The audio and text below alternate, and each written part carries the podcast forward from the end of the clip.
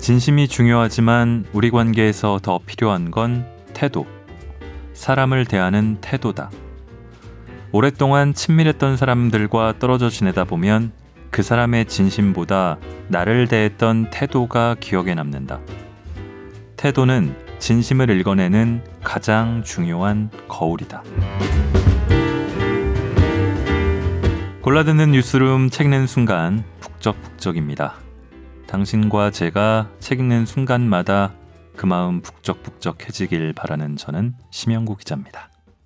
자, 모처럼 파란 아주 파랗진 않지만 하늘이 드러났습니다. 아, 미세먼지로 흐릿했던 하늘이 녹음하는 오늘 잠시 맑아졌습니다. 그동안에 되도록 외출을 삼가고 또 조신하게 있노라니 어, 평소 무심하게 지나쳤던 사소한 일상이 이렇게 달라질 수 있구나 새삼 느껴지네요. 오래전에 이 CM송 혹시 기억하시는 분들, 청취자분들 중에 많으실 것 같은데요. 어, 말하지 않아도 알아. 어, 그저 바라보며. 아, 이거 불러봐야겠네요. 말하지 않아도 알아. 그저 바라보며. 음, 마음속에 있다는 걸. 뭐 이런 식의 CM송이 있었습니다. 이 초코파이 광고였는데. 저도 예전에는 이 말하지 않아도 아는 게 사랑이고 또 관심인 줄 알았습니다. 예전에 그리고 한동안은 근데 이제는 말하지 않으면 모르거나 또 오해하거나 화를 낼 수 있다는 게 더 다반사라는 걸 압니다. 같이 10년 넘게 살아도 어, 제 마음은 이게 아니었는데 말하지 않으면 모르는 경우들이 많더라고요. 저도 그렇고요. 말하지 않아도 아는 진심은 표현해야 빛을 발한다는 것. 바꿔 말하면 태도. 요즘에는 이 태도란 말보다 attitude라는 말도 왜 그런지 모르게 많이 쓰는데 attitude의 중요성입니다. 엄마, 직장인, 독자라는 세 가지 정체성을 각별하게 여긴다는 엄지의 작가의 태도의 말들. 부제는 사소한 것이 언제나 더 중요하다. 오늘 가져온 책입니다. 낭독을 허락해준 유유 출판사에 감사드립니다.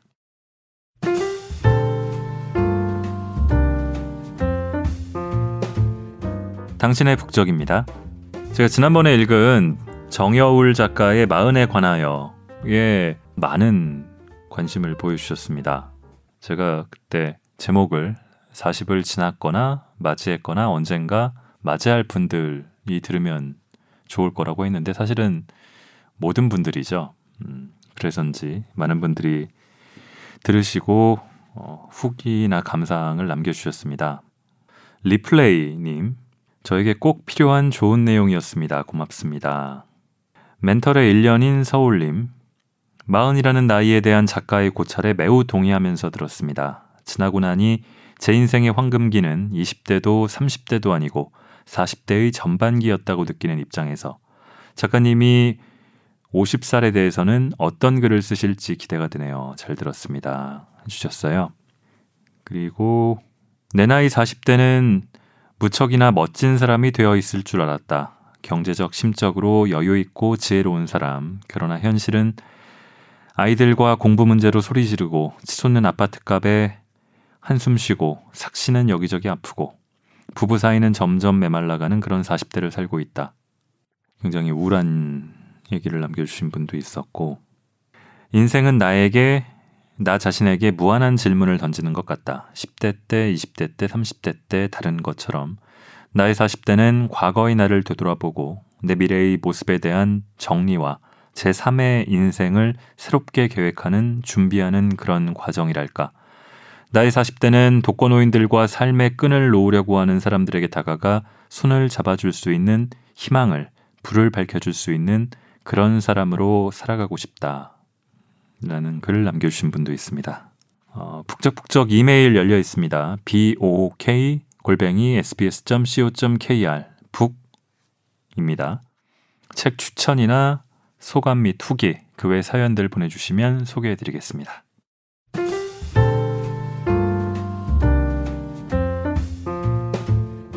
자, 제가 맨 처음에 읽었던 건 소설가 한창훈의 말입니다. 어, 진심이 중요하지만 우리 관계에서 더 필요한 건 태도, 사람을 대하는 태도다. 이 책의 저자 엄지의 작가, 엄지의 기자입니다. 인터넷 서점 예스24의 웹진 채널 예스를 만들면서 책을 읽고 인터뷰를 많이 하시는데 이 저자 인터뷰를 하면서 혹은 자신이 읽은 책에서 발견한 문장들의 문장들 중에서 태도에 관한 것들을 모아서 거기에 대한 단상과 함께 정리를 한 게 이 책입니다. 100개의 문장들로 구성이 됐는데요. 먼저 머릿말, 진심보다 태도를 읽겠습니다.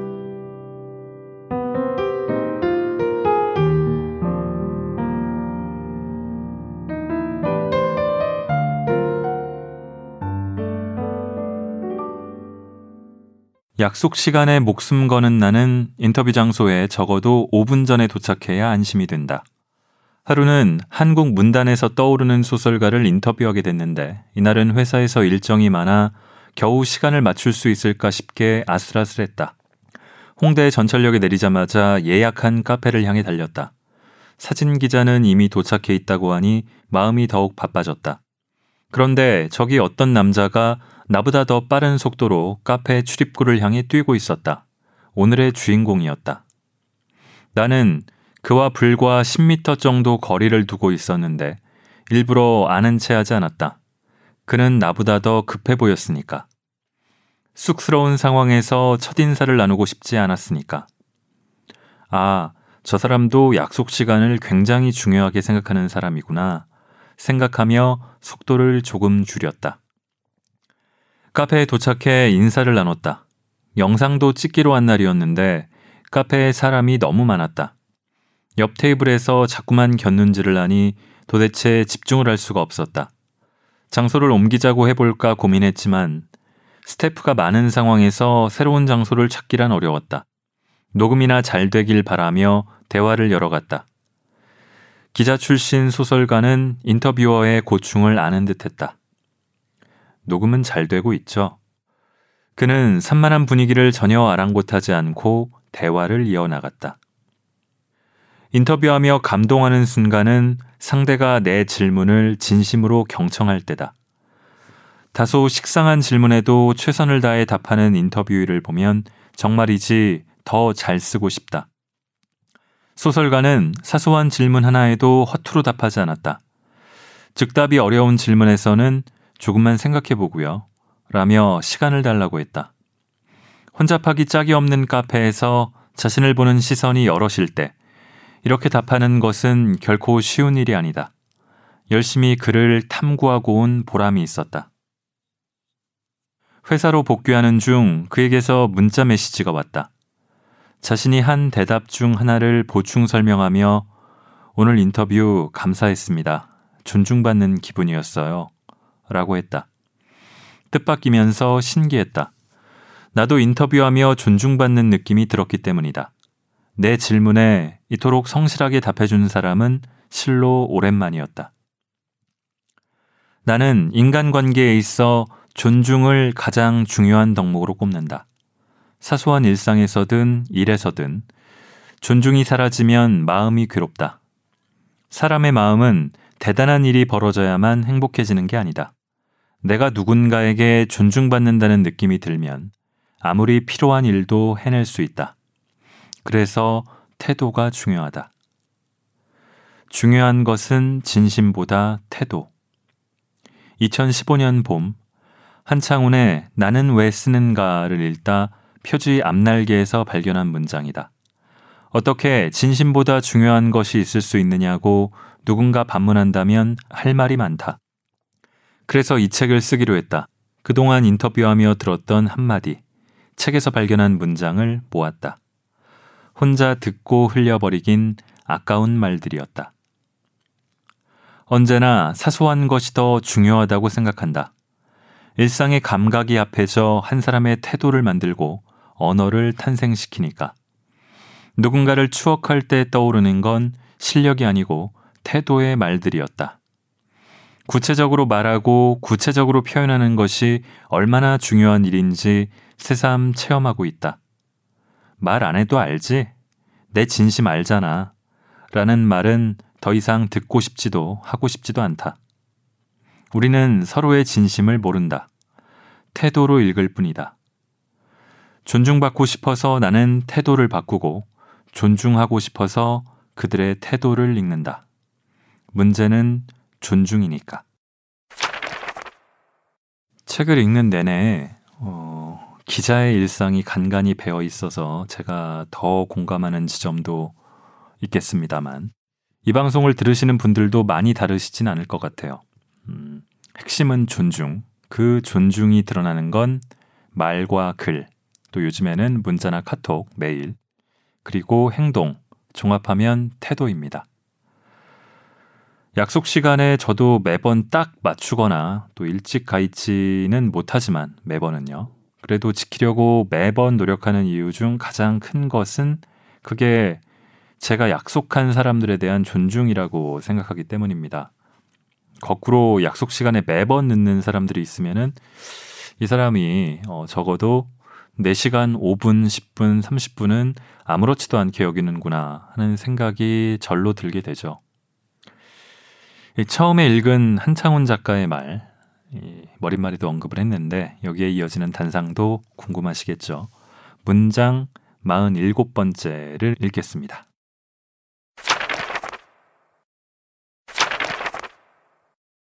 진심이 중요하지만 우리 관계에서 더 필요한 건 태도, 사람을 대하는 태도다. 오랫동안 친밀했던 사람들과 떨어져 지내다 보면 그 사람의 진심보다 나를 대했던 태도가 기억에 남는다. 태도는 진심을 읽어내는 가장 중요한 거울이다.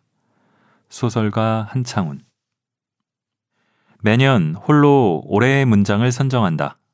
업무상 메일을 주고받다 걸린 문장이 선택되기도 하고 소설 속 잊히지 않는 문장이 주인공이 되기도 한다. 때론 어떤 이의 프로필 문구가 내 마음을 요동치게 만들기도 하는데 이번에 뽑은 올해의 문장은 한창훈의 나는 왜 쓰는가에서 발견한 프로필 소개였다. 중요한 것은 진심보다 태도. 어쩌면 나는 이 문장 때문에 태도에 관한 글을 모으게 되었는지 모른다. 매일매일 진심보다 태도를 장착하고 사람을 마주하려 애쓴다. 내 마음 알지? 알잖아. 속으로 외치지 않고 행동으로 보여주기. 아무 말 하지 않고 어정쩡한 눈빛으로 누군가 자신의 마음을 알아채길 바라는 사람만큼 미련한 사람이 없다. 사람은 행동으로 진심을 보여줘야 한다. 행동은 곧 태도일 것이고. 자, 이 책은 문장 100개로 이루어져 있는데요. 아쉽게도 혹은 다행히도 목차에는 그 문장의 원전이 어디인지, 발언자가 누구인지 나와 있지는 않습니다. 아, 그래서 읽어야지, 아, 이게 누가 한 얘기를, 누가 쓴 책에서 발견한 문장이구나 하고 알 수 있는데요. 제가 이런저런 접촉들, 주로 책이나 글이죠. 뭐 실제로 만나본 분도 덜어 있습니다만, 그렇게 가졌던 인상과는 꽤 달랐던 그런 문장도 있었습니다. 이번에는 마음에 대해서 어, 한창훈 작가의 문장에 바로 이어지는 문장 48번째입니다. 누구의 문장일까요?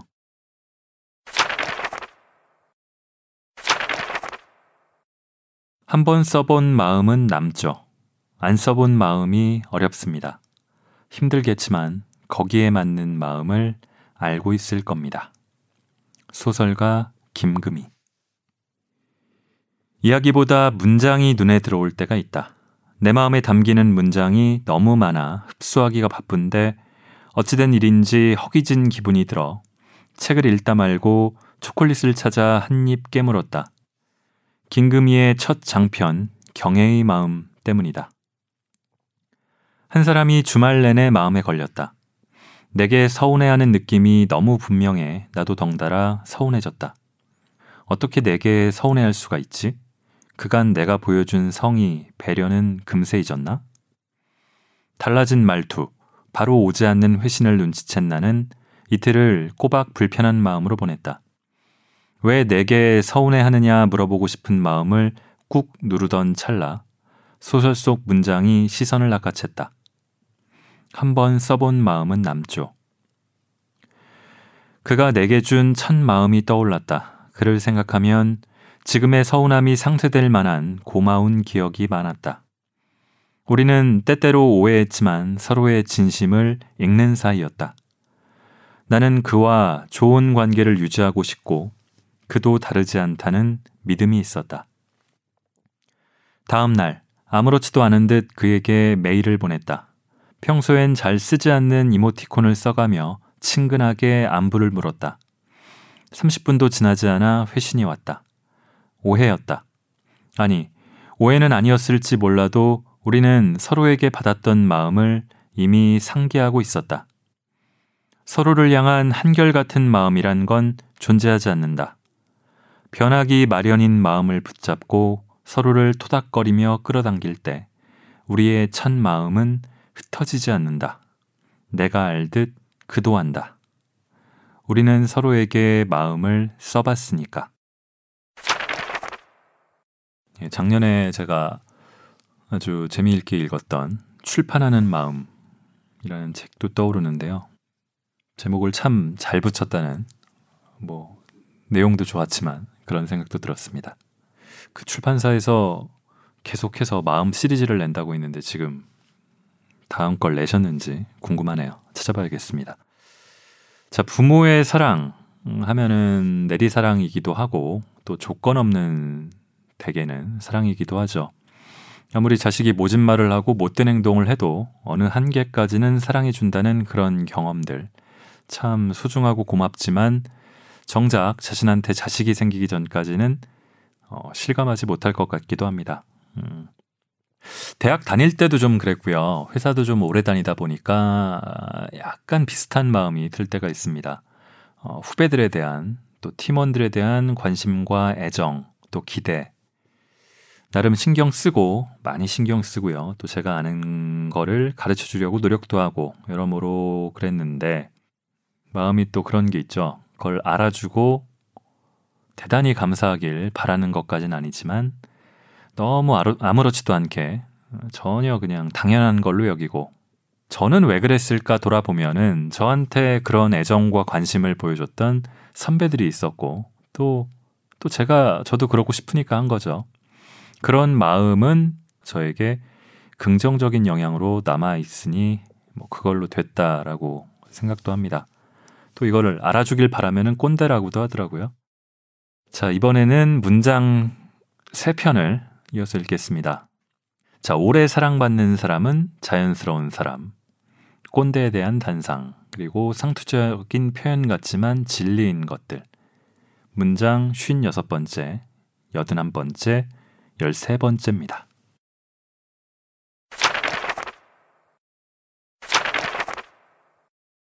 무리하게 자신을 크게 보이려 하지 않는 것이 중요합니다. 동시에 스스로를 값싸게 여겨서도 안 됩니다. 지금 여기에 존재하는 한 인간으로서 나를 있는 그대로 인식하는 것. 바로 그것이 자연스러운 것입니다. 정치학자 강상중. 일찍이 독립해 작은 사업체를 꾸린 친구가 신입사원 면접을 봐달라고 연락이 왔다. 비슷한 업종도 아닌데 무슨 면접? 물으니 기자를 상대할 홍보 담당자를 뽑는다고 했다. 거절할 새도 없이 전화를 끊어버린 친구. 못하겠다고 문자를 보내려다 약간의 말을 보탰다. 결국 상대에게 호감을 갖게 하는 사람은 자연스러운 사람이더라. 무턱대고 자신을 어필하는 사람보다는 상대의 의중을 헤아리는 센스 있는 사람이 좋을 듯. 그래야 한 번 더 만나고 싶어질 테니까. 사람들은 종종 착각한다. 똑똑한 사람, 재미있는 사람이 인기가 많을 것이라고. 하지만 정작 오랫동안 사랑받는 사람은 상대를 편안하게 해주는 자연스러운 사람이다. 그런 사람 곁에 있으면 눈치 싸움 할 필요도 없고 특별히 고자세, 저자세를 취하지 않아도 된다. 스스로 과대 포장하지 않는 사람, 지나치게 겸손하지 않은 사람은 어떤 자리에서도 사람들과 자연스럽게 어울린다. 한 번 만났지만 또 인터뷰하고 싶은 사람을 떠올려 본다. 말주변이 뛰어난 사람, 웃음을 짜내는 솜씨가 수준급인 사람, 결코 아니다. 대화의 강약을 아는 사람, 적당한 정적도 자연스럽게 느낄 줄 아는 사람. 그들에게는 언제나 자연스러운 오라가 풍겼다. 젊은 사람을 친구로 볼 수 있다면 꼰대가 되진 않을 것 같아요. 공학자 윤태웅 인터뷰 시간에 늦는 것 정말 싫어한다. 하루는 시간을 넉넉히 잡고 출발했는데도 약속 시간에 택도 없었다. 어쩔 수 없이 저자에게 문자를 보냈다. 정말 죄송하지만 여유 있게 출발했음에도 불구하고 10분 정도 늦을 것 같습니다. 양해 부탁드립니다. 3분이 채 지났나 싶은 시각에 도착한 답신. 예, 서두르실 필요 전혀 없습니다. 괜찮습니다도 아니고 천천히 오세요도 아닌 온전히 상대를 배려하는 문장. 마음이 한결 놓였다. 택시에서 내리자마자 고속 질주. 연구실에 도착해 인사를 나누는데 책에서 느낀 따뜻한 인상이 고스란히 이어졌다. 지금까지 만난 교수들은 더 말하지 못해 아쉬워하는 말하기를 정말 좋아하는 사람이 대부분이었는데 확연히 달랐다. 인터뷰어가 어떤 의도로 질문하는지 적확하게 판단하고 답했다. 괜한 거드름, 과잉 답변이 없었다. 떨리는 게 정상이야를 쓴 공학자 윤태웅의 이야기다. 두 시간여 대화를 해보니 그는 보통의 교수와 굉장히 달랐다. 수평적인 대화가 가능한 사람이었다. 책 제목으로 쓴 칼럼의 원제가 적어도 꼰대는 되지 말자였기에 슬쩍 물었다. 꼰대가 되지 않으려면 어떻게 해야 할까요? 윤태웅은 성찰과 열림이 필요하다고 했다. 성찰은 혼자 하는 것이지만 열림은 타인의 말에 귀를 기울여야 가능한 일. 평소 젊은 사람들이 나보다 낫다는 생각을 자주 한다고 했다. 주변의 꼰대 기질 0% 선배, 선생들이 떠오른다. 그들 곁에는 항상 젊은 친구가 바글바글하다. 선배들이 모이라 부른 것이 아니다. 절로 모여든 것이다. 내가 너보다 위에 있어 라는 태도가 없으니 스무 살 차이 친구가 가능하다. 자신의 소시적 이야기를 끊임없이 되풀이하는 사람은 어쩔 수 없이 꼰대다. 지금을 사는 사람과 소통하고 싶다면 지금의 이야기를 해야 한다. 고맙다는 표현을 자주 해라. 바로 사과하라. 가수 한대수 잡지사에서 일하는 후배에게 전화가 왔다. 기껏 공들여 써줬더니 다 고쳐서 보내주네요. 상황을 살펴보니 후배와 인터뷰를 한 저자가 자기 마음대로 원고를 대폭 수정해서 보내왔단다. 아, 자기 글이 소중하면 남의 글도 소중한데 이럴 거면 서면으로 할 것이지 왜 대면 인터뷰를 했담? 입말로 푼 기사를 문어체로 바꾸면 인터뷰가 맛이 나나? 잘못된 정보가 있으면 그것만 고쳐야지. 녹취를 푼 사람의 노동은 어쩌라고. 내가 더 역성을 내자 후배는 이내 차분해져서 뭐 두 번은 안 만나도 되겠죠. 라고 말했다. 받는 사람 이름만 바꿔서 똑같은 내용의 메일을 보낼 때가 있다. 누구는 반가워하고 누구는 형식적으로 반응하고 누구는 무시한다. 물론 입장과 관계가 모두 다르기 때문이지만 기본 매너가 장착된 사람은 꼭 있다. 업무 내용으로 가득 찬 메일함에서도 그의 메일은 빛이 난다. 가수 한대수는 바람아 불어라에서 성공의 길로 네 가지를 꼽았다. 첫째, 약속을 지켜라. 둘째, 고맙다는 표현을 자주 해라. 셋째, 바로 사과하라. 넷째, 유머 감각을 가져라. 이보다 더 상투적일 수는 없겠군 생각했는데 곱씹을수록 정답이었다. 특히 내가 밑줄 친 문장은 고맙다는 표현을 자주 해라 였다. 똑같이 대해도 고맙다고 말하는 사람이 있고 입을 싹 닫는 사람이 있다. 내게 좋은 일이 생기면 먼저 떠오르는 사람은 물론 전자다. 인사의 중요성을 강조하면 이렇게 대꾸하는 사람이 있다. 원래 표현을 잘 못하는 성격이에요. 말 안 해도 알죠? 알아줘야 사람이죠. 나는 마음속으로 대꾸한다. 가족도 몰라요. 하기 싫으면 하지 마시고요. 대신 기대하지도 서운해하지도 마세요. 성공할 생각도요. 자, 아까 윤태웅 공학자의 문장에서는 저는 자신의 소시적 얘기를 자주 말하는 사람. 최근에 어, 가졌던 후배들과의 자리에서도 90년대 얘기를 많이 했는데 찔렸습니다. 자, 요즘에 말에 대한 고민을 좀 합니다. 아, 나이가 드니까 아, 나이가 들은 걸까요? 점점 말이 많아지는 데 대한 걱정입니다. 한편으로는 이른바 갑분싸 아, 갑자기 분위기가 쌓여지는 것 말고 또 여럿이 있는 자리에서 대화가 끊어지고 정적이 흐르는 때가 가끔 있죠. 그게 좀 부담스럽기도 해서요. 제가 특히 그 자리를 좀 주재하는 그런 위치라면요. 그래서 쓸데없이 말을 더 많이 하게 되는 그런 상황도 가끔 있는데 그런 거에 대한 고민 혹은 그런 성격에 대한 생각이기도 하죠. 관련된 문장들을 읽겠습니다.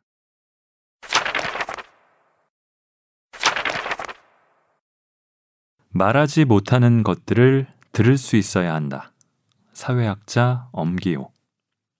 세 번째 문장입니다. 나와 나이 차이가 펑 나는 사회 선배들을 만났다. 조언을 듣고자 만남을 청했는데 웬걸 그들이 내 이야기를 몹시 경청했다. 낯선 경험이었다. 나이가 들수록 말을 덜해야 한다는 생각을 자주 한다. 결정 권한이 있는 사람보다 이를 직접 실행하는 사람의 이야기를 더 들어야 한다고 여긴다.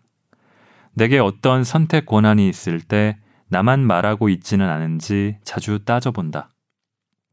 행간을 읽는 사람이 있다. 단어보다 쉼표를 눈여겨 읽는 사람이 있다. 말보다 표정을 먼저 읽으려는 사람이 있다. 말하지 못하는 걸 듣는 사람. 그들을 만날 때 나는 마음이 쾌청하다. 사회학자 엄기호는 말하는 걸 듣는 건 수비만 하는 것이라며 고통은 침묵으로 표현될 때가 많기 때문에 말하지 못하는 것들을 들을 수 있어야 한다고 말했다. 해가 갈수록 정신과 심리 상담소를 찾는 사람이 늘고 있다고 한다.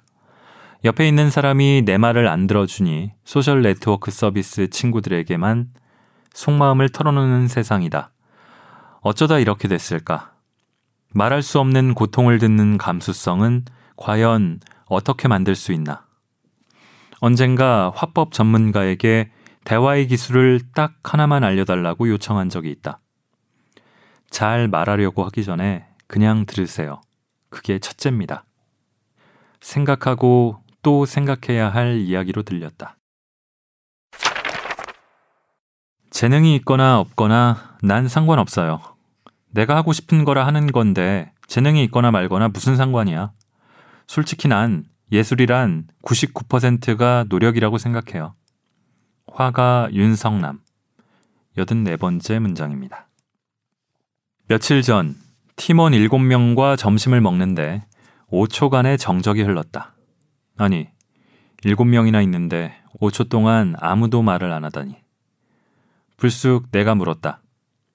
이렇게 정적이 흐를 때 내가 이야기를 해야 한다는 중압감을 느껴요? 안 느껴요? 세 명은 전혀 아무 생각을 하지 않는다고 말했고, 두 명은 반반, 두 명은 중압감을 느낀다고 했다. 나야 물론 최고 수치의 중압감을 느끼는 성격이다. 이상한 질문을 던져놓고는 머쓱하게 말을 못했다. 중압감을 느끼지 않는 세 분이 부럽네요. 인생을 더 즐겁게 사는 성격이라서요. 그냥 하는 말이 아니었다. 진심으로 부럽다. 하지만 부러워한다고 가질 수 있는 성향, 성격이 아니라는 사실도 한다. 타고난 것을 노력으로 이기기란 몹시 어려운 일이니까. 그것이 성격이든 재능이든. 다만 노력하는 건 내 성향을 인정하고 잘 가꾸는 일이라고 예전부터 생각해 왔는데 뒤통수를 치는 한마디를 읽었다. 마흔이 넘은 나이에 그림을 그리기 시작해 지금까지 활동하고 있는 화가 윤성남의 인터뷰. 예술이란 99%가 노력이라고 생각한다는 말. 내가 하고 싶은 거라 하는 건데 재능이 있거나 말거나 무슨 상관이야? 라는 이야기를 읽고서 나는 퍼뜩 정신을 차렸다. 내가 내 성격 바꾸고 싶어서 노력하는데 그것이 가능하든 불가능하든 무슨 상관이야? 앞으로 누군가 내 마음에 태클을 걸어오면 속으로 읊조리겠다. 내가 하고 싶어서 하겠다는데 무슨 상관이야? 자, 이번에는요, 저희, 저희가 또 관심 갖고 있는 게 책이니까, 책과 작가에 대한 문장을 두 개 이어서 읽겠습니다. 어떤 책을 읽고 그 작가, 그 저자를 직접 만나본 일이 있으시다면, 아니면 뭐 꼭 책이 아니라 다른 매체를 통해, 어, 요즘에는 SNS로 그렇게만 알던 사람을 직접 만나면 느낌이 어떨까요? 그리고 책에 대해서도 하는 얘기들. 첫 번째 문장과 예순 여섯 번째 문장입니다.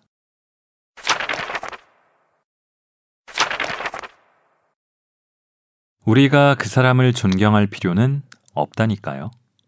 작가 김희경. 인터뷰하며 생긴 장점 중 하나가 사람 보는 눈이 썩 좋아진 일이다. 약속 시간에 한 시간 늦었지만 전혀 미안해하지 않는 사람도 보았고, 만나자마자 대뜸 질문지를 허락 없이 휙 가로채가는 사람도 보았기 때문이다. 언제나 인터뷰에게 기대하는 것은 단 하나, 질문을 성실하게 듣고 답해주는 일이다. 물론 사람이기에 기대치라는 것이 없을 수는 없다.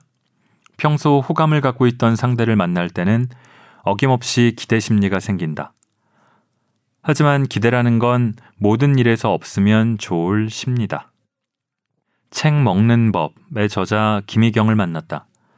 한 시간쯤 대화하고 보니 그는 내 이야기를 곡해하지 않고 들어줄 것 같았다. 나는 용기 내어 물었다. 뛰어난 작품을 읽고 나면 때때로 저자를 작품과 동일시하게 되잖아요. 그런데 정작 저자를 만나면 너무 실망스럽단 말이에요. 그럴 땐 어떻게 해야 하나요? 김희경은 씩 웃으며 답했다. 우리가 그 사람을 존경할 필요는 없다니까요. 순간 꿀밤 한 대를 맞은 기분이었다. 책을 읽은 것이지 저자를 읽은 것이 아닌데 왜 책을 읽으며 존경할 대상을 찾았을까? 글은 사람을 비추는 거울이기도 하지만 오목경인 경우도 비일비재하지 않은가? 사람들은 때때로 작가의 맨 얼굴을 마주하며 당혹스러워한다. 글이랑 사람이 굉장히 다르시네요. 까칠하실 줄 알았는데 수다분하시네요. 달변가이실 줄 알았는데 수줍음이 많으시네요. 같은 말을 끝인사로 전한다. 글과 사람은 굉장히 닮아 있기도 하지만 전혀 다르기도 하다. 책 한 권 읽고 저자의 모든 것을 알게 되었다고 착각하면 안 된다. 어쩌면 우리는 누군가의 책 쓰는 자아만 만났을지도 모른다. 책에 너무 과도한 의미를 부여하지 않아요. 뇌과학자 정재승 66번째 문장입니다. 인터뷰하러 가기 전 종종 주위 사람에게 묻는다. 이 작가에게 궁금한 점 뭐 없어? 내가 물어봐 줄게. 깜깜무소식.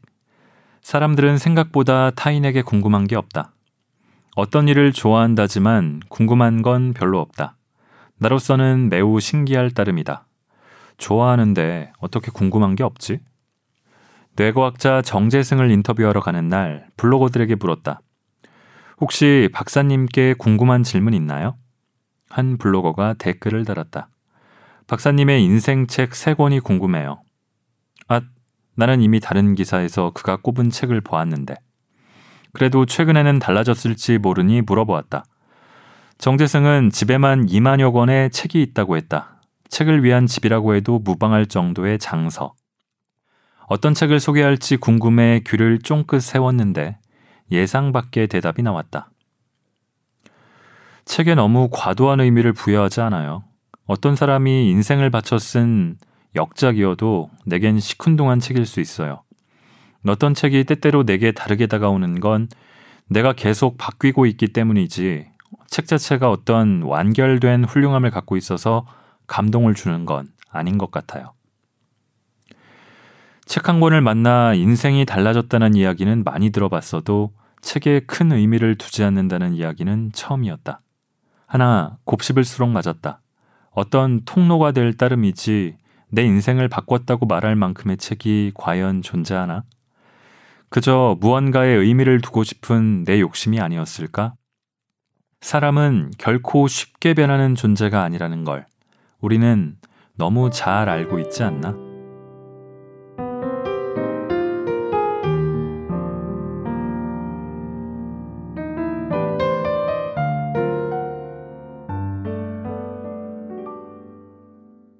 자, 이렇게 쭉 다시 읽다 보니까 어쩔 수 없이 약간은 산만한 느낌이 있습니다. 그리고 앞에 이런 얘기와 뒤에 저런 얘기는 상충되는 거 아닌가 싶어서 갸웃하게 되기도 하고요. 그런데 또 그게 한편으로 인생이 아닌가 싶습니다. 예전에 읽은 무협소설 중에 무협소설입니다. 자신의 보폭을 항상 한자 일곱치로 똑같이 유지한다는 고수 이야기가 있었습니다. 음, 아는 분들도 있을 텐데요. 그만큼 자기 몸과 행동 전체를 자기 통제하에 두고 있기에 그 사람이 천하제일 고수라는 그런 설명이었는데 설정이었죠.